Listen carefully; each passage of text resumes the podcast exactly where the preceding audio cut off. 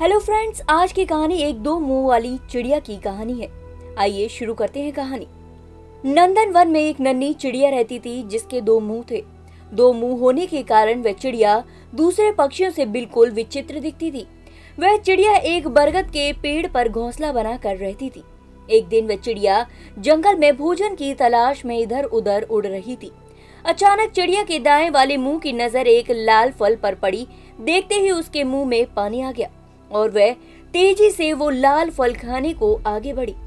अब चिड़िया का दाया मुँह बड़े स्वाद से वो फल खा रहा था। बाया मुँह बेचारा बार बार दाएँ मुँह की तरफ़ देख रहा था कि ये मुझे भी खाने को दे।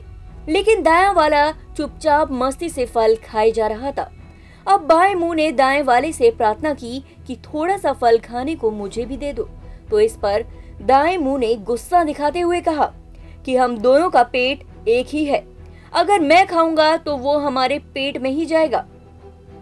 लेकिन उसने बाएँ वाले को कुछ खाने को नहीं दिया। अगले दिन चिड़िया फिर से जंगल में खाने की तलाश में उड़ रही थी। तभी बाएँ मुँह की नज़र एक अद्भुत फल पर पड़ी जो बहुत चमकीला था। वह तेज़ी से उस फल की तरफ़ लपका। अब जैसे ही वो फल खाने को हुआ, तुरंत पास बैठे एक कौवे ने चेतावनी दी कि इस फल को मत खाओ। ये बहुत जहरीला है। ये सुनकर दाया मुँह भी चौंका और बाएँ से प्रार्थना की कि इस फल को मत खाओ। ये हमारे लिए बहुत खतरनाक साबित होगा। लेकिन बाएँ मुँह को तो दाएँ से बदला लेना था। उसने एक न सुनी और चुपचाप वह फल खाने लगा। कुछ ही देर में चिड़िया का शरीर मृत होकर ज़मीन पर गिर पड़ा। दोस्तों, उम्मीद करती हूँ ये कहानी सुनने में आपको आनंद आया होगा। लेकिन जब मैं आपको इसकी शिक्षा बताऊँगी तो आपकी आँखें फटी रह जाएँगी।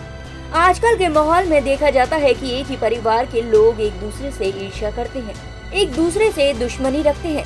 लेकिन जब भी वे एक दूसरे को नुकसान पहुँचाने का सोचते हैं या एक दूसरे से बदला लेने का सोचते हैं तो नुकसान पूरे परिवार का ही होता है। इसके लिए एक दूसरे से मिलजुल कर रहे, क्योंकि अगर परिवार का एक भी सदस्य गलत काम करे तो नुकसान पूरे परिवार को होता है।